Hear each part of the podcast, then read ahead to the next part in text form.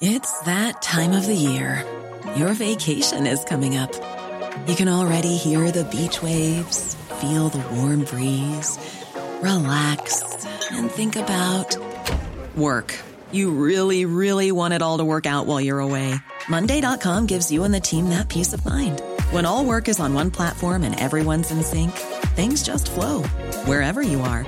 Tap the banner to go to Monday.com.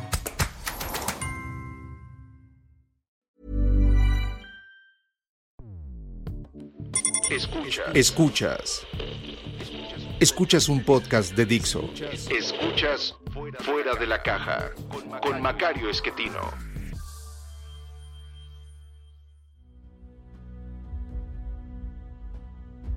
Bienvenidos. Esto es Fuera de la Caja. Yo soy Macario Esquetino. Le agradezco mucho que me escuche. Esta es la emisión número 111 de Fuera de la Caja y por ser una emisión impar nos toca hablar de coyuntura, de lo que está ocurriendo ahorita. Eh, y vamos a hablar ahora, pues como corresponde, eh, de la economía. en esta semana se va a publicar el eh, dato oportuno del Producto Interno Bruto al tercer trimestre. no sabemos todavía qué es lo que va a ocurrir, pero la información que tenemos apunta a que los datos van a ser indudablemente mejores que lo que tuvimos en el segundo trimestre, que fue un dato espeluznante, el peor en toda la historia desde que se registra esta medición. Eh, sin embargo, todavía vamos a estar lejos de que las cosas eh, regresen a un, digamos, a una cuestión más o menos normal. Eh, lo más probable es que tengamos para este fin de semana un dato que va a estar rondando una contracción de entre 8.8 y 9.2%, digamos, para no estar sufriendo menos 9% para este tercer trimestre, que insisto es mucho mejor que el menos 19 que tuvimos en el segundo eh, trimestre del año, recuperamos la mitad del camino. Y esta eh, recuperación es indudablemente una, una buena noticia, es un rebote que se agradece, eh, pero es importante considerar que no hay muchas señales de que el asunto vaya a mejorar significativamente en los siguientes meses. buena parte de esta recuperación está ocurriendo en la industria, en particular en las manufacturas que están exportando ya a un ritmo razonable. Eh, se ha recuperado, según nos indica la balanza comercial, en septiembre lo que se exportaba en eh, los meses de enero, febrero, marzo, antes de que empezara la pandemia. Eso no era un dato eh, extraordinario, la verdad es que 2019 y 2020 no fueron muy buenos. habíamos estado creciendo muy bien en los dos años previos, 2017-2018, el crecimiento de importaciones de bienes intermedios, que es prácticamente un indicador de las exportaciones manufactureras, eh, el crecimiento era 10% anual, que no es nada malo, es un, es un muy, muy buen número. Eh, pero para fines de 2018 esto se descompuso, en parte, ya sabe usted, por la cancelación de la eh, construcción del aeropuerto de la Ciudad de México, una decisión de nuestro gobierno, pero también por el pleito del señor Donald Trump con los chinos, eh, que fue bloqueando el comercio, le fueron poniendo tarifas a distintas cosas y esto fue frenando eh, las ventas entre los países eh, en, el mundo entero, pero especialmente a nosotros nos costó, 2019 ya no tiene crecimiento e inicios de 2020, como le decía, pues la tasa con la que exportábamos no estaba mal, pero no era nada extraordinario. Ahora hemos regresado a ese nivel y esto es algo que hay que agradecer. Eh, ojalá y sigamos exportando más o menos por ahí. Esto es una buena noticia. Eh, pero esto no implica que haya una recuperación general de la economía. En general lo que tenemos es eh, una contracción en, los sectores. Esto es más notorio en los servicios en donde tenemos un surtido muy amplio de, comportamientos. algunos rubros les va muy bien, realmente muy bien. Y otros están en la peor tragedia que nunca se habían imaginado. Eh, para que tenga usted idea, el rango va de contracciones de menos 90%, así están las películas, eh, producción, distribución y exhibición de películas, todo lo asociado al cine. Trae una contracción que redondeando es menos 90, si no quiere redondear es menos 86, pero es lo mismo. Eh, y por el otro lado tenemos grandísimos crecimientos, especialmente laborales laboratorios. En el sector salud crecen 30% a tasa anual. Paquetería y mensajería creciendo 20% a tasa anual. Eh, pero son, son excepciones. La mayoría de los sectores de servicios traen una contracción importante. Eh, hay, hay rubros enteros que están eh, hundidos. Es el caso de educación, es el caso de entretenimiento y también hospitalidad. Es decir, todo lo que está asociado a restaurantes, bares, hoteles, centros nocturnos, ahí la caída es muy, muy grande. Eh, dentro del sector que incluye comunicaciones y transportes, la parte de transportes trae un golpe muy duro. Eh, transporte aéreo y transporte terrestre también, ya sea foráneo o local. Eh, el promedio de la caída es 56%, es una caída muy muy fuerte. Eh, le decía yo, en la parte de educación traemos eh, contracciones en todos los sectores. El, menos golpeado es educación superior y la caída es de menos 17%. en la parte de turismo en general, el, el, caso menos malo es restaurantes con menos 35. Eh, en el caso de entretenimiento, lo menos grave son equipos deportivos con menos 50, pero museos andan en menos 90. Entonces, eh, bueno, pues es, un, es una caída muy, muy fuerte. Algunos de estos sectores que le he mencionado son realmente pequeños, comparativamente con el tamaño de la economía. Pero si usted trabaja en alguno de ellos debe estar sufriendo mucho y la verdad me da mucha pena, eh, pero pues obviamente no está en mis manos resolver esto. Eh, yo diría casi en manos de nadie. Hubiera sido mejor, claro, si el gobierno mexicano hubiera tenido una estrategia inteligente frente a la pandemia. Eh, yo sé que los defensores del señor presidente insisten en que él es un genio y su encargado de la parte de salud, el criminal López Gatel también también yo la verdad creo que, que, no es así, que lo que han hecho ha sido verdaderamente grave eh, y no debíamos haber tenido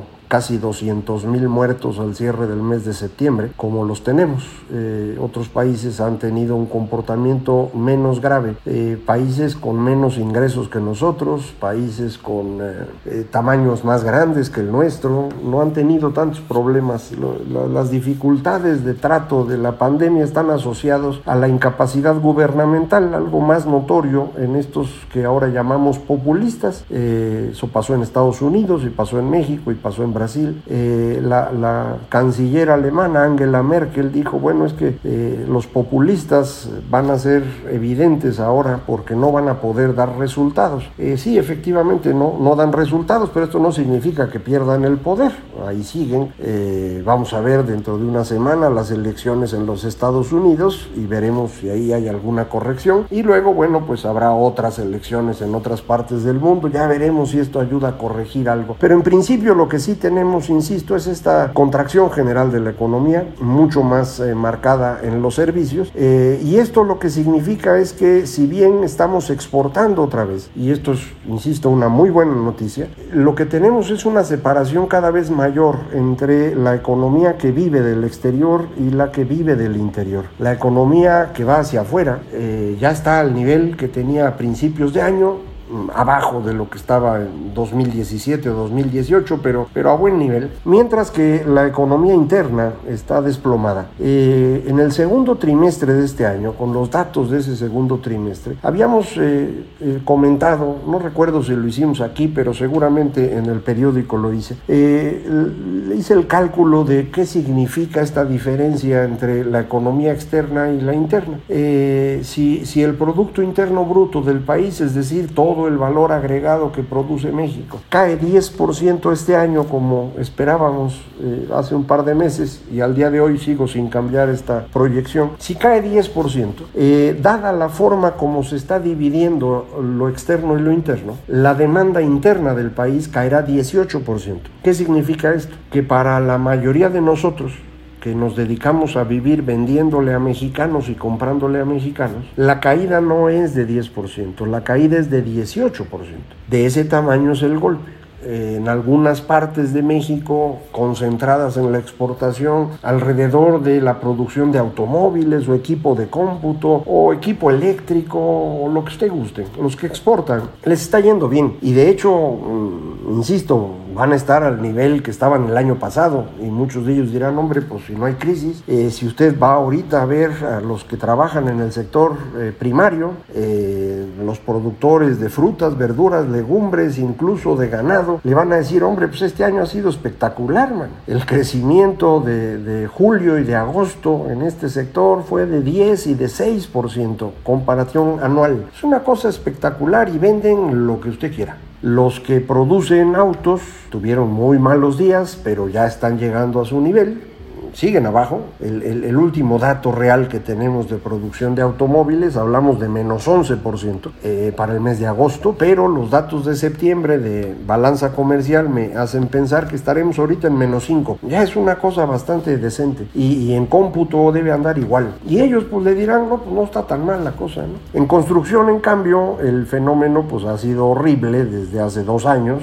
dos años y fracción. La contracción es muy seria y ahora en servicios eh, el asunto es eh, muy difícil de manejar. Eh, piense usted en, en, entidades federativas que dependen esencialmente del turismo, como Baja California Sur o Quintana Roo, que son las dos entidades con mayor crecimiento económico en los últimos 25 años en México. El promedio anual de crecimiento en estas dos entidades supera el 6% anual. Una cosa espectacular, pues sí, pero este año va a ser horrible. Eh, si faltara algo a Quintana Roo, además del problema que, que tienen con eh, la contracción propia de, la pandemia, pues le han llegado varios huracanes, traían antes el problema del sargazo. Eh, Baja Sur no ha tenido esta dificultad, pero de cualquier manera, pues la falta de, flujo de turistas es, importante. Eh, hay otras entidades que este golpe les va a dar menos fuerte, pero que también cuentan Nayarit, que se había ido moviendo mucho al turismo, eh, un poco en Jalisco, un poco en Guerrero. Entonces, eh, el, el, golpe es muy diferenciado. Hay, hay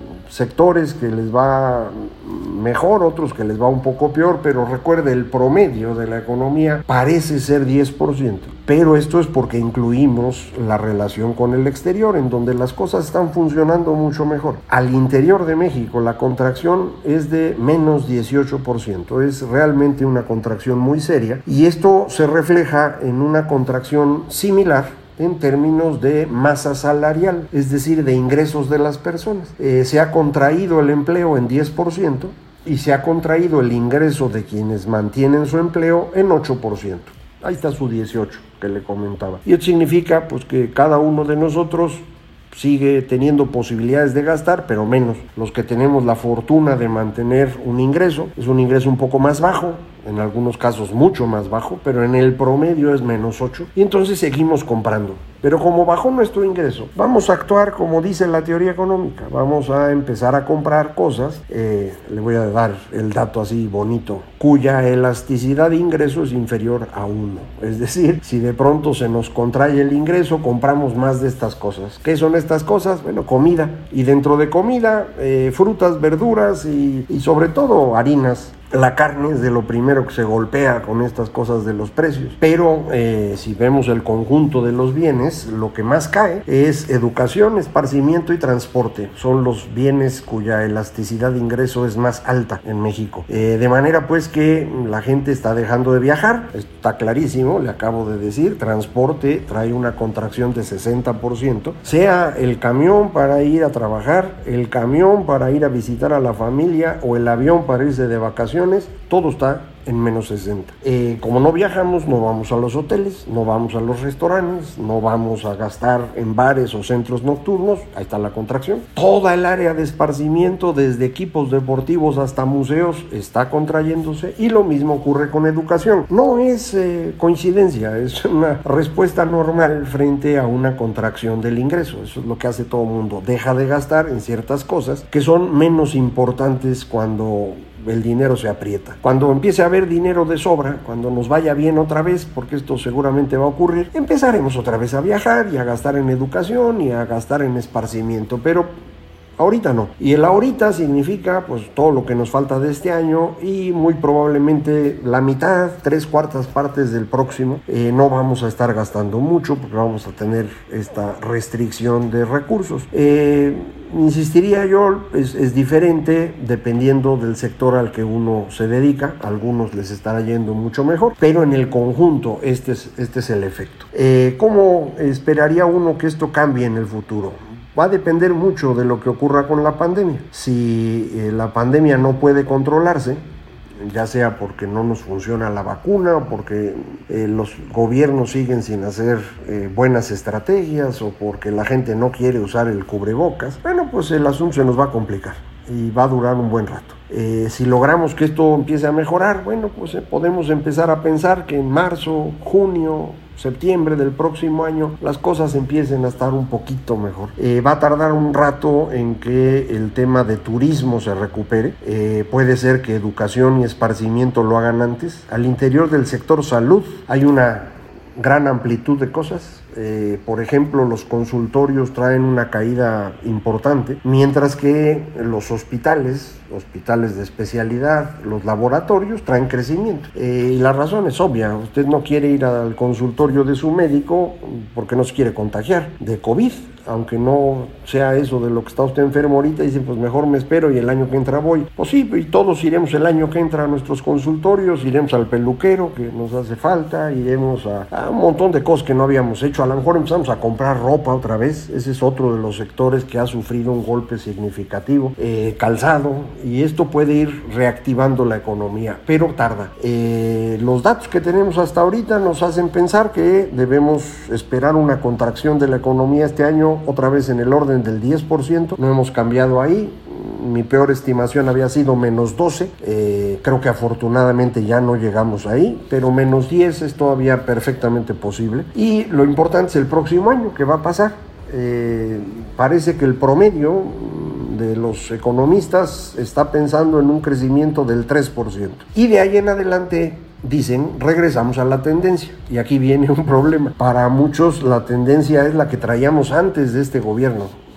2% anual. Yo lo dudo, ¿eh? Para mí la tendencia es la que este gobierno impuso este gobierno, en el momento que cancela el aeropuerto, nos puso en una tendencia que está en el orden del menos 1% anual. Entonces, eh, vamos a tener que esperar a ver después de 2021 en qué dirección se mueven las cosas. Pero a mí me parecería que, que no hay ninguna razón para esperar crecimientos importantes. ¿Qué es? ¿Serviría para crecer? Más inversión. Pero para más inversión necesitamos que el gobierno facilite la inversión, al menos no la obstaculice. Pero el señor presidente insiste que los negocios privados a él no le gustan, deben ser todos negocios públicos. No sé si entiende la diferencia entre las dos cosas en términos de tamaño, es decir, los negocios privados son casi toda la economía mexicana. A lo mejor sigue pensando, y yo insisto, en 1970, que es lo que él se imaginaba que era más importante, él venía de Tabasco, llegó a la Ciudad de México, lo vio maravilloso y era una economía muy estatizada en manos de este señor Luis Echeverría, que parece ser eh, el modelo que él sigue,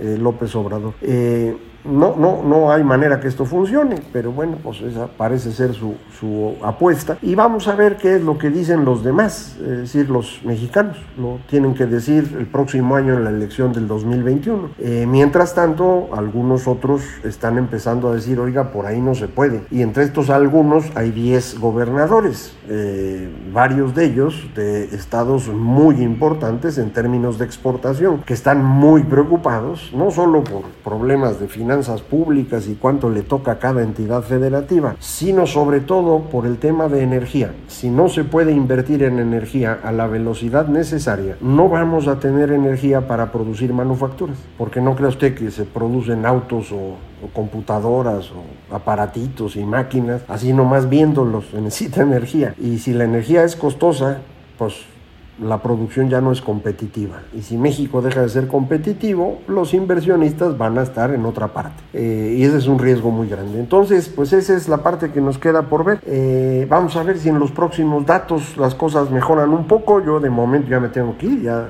eh, se nos acaba el tiempo. Y la próxima semana, pues vamos a platicar de la elección en Estados Unidos, que va a ser muy relevante en qué es lo que esperamos que ocurra en el futuro próximo. Muchísimas gracias por acompañarme. Ya sabe, es muy comunicarse conmigo, Macario MX, en Twitter, arroba Macario MX, correo electrónico macario arroba macario.mx, página electrónica www.macario.mx. Muchísimas gracias, esto fue Fuera de la Caja.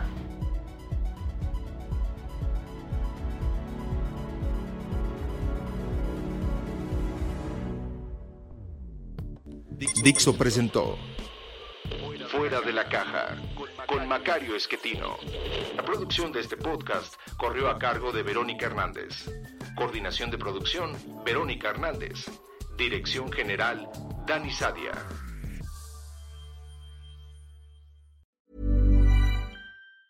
Hi, I'm Daniel, founder of Pretty Litter. Did you know cats tend to hide symptoms of sickness and pain? I learned this the hard way after losing my cat, Gingy. So I created Pretty Litter, a health monitoring litter that helps detect early signs of illness by changing colors, saving you money and potentially your cat's life. Pretty Litter is veterinarian developed, and it's the easiest way to keep tabs on your fur baby's health right at home. Go to prettylitter.com and use code ACAST for 20% off your first order and a free cat toy. Terms and conditions apply. See site for details.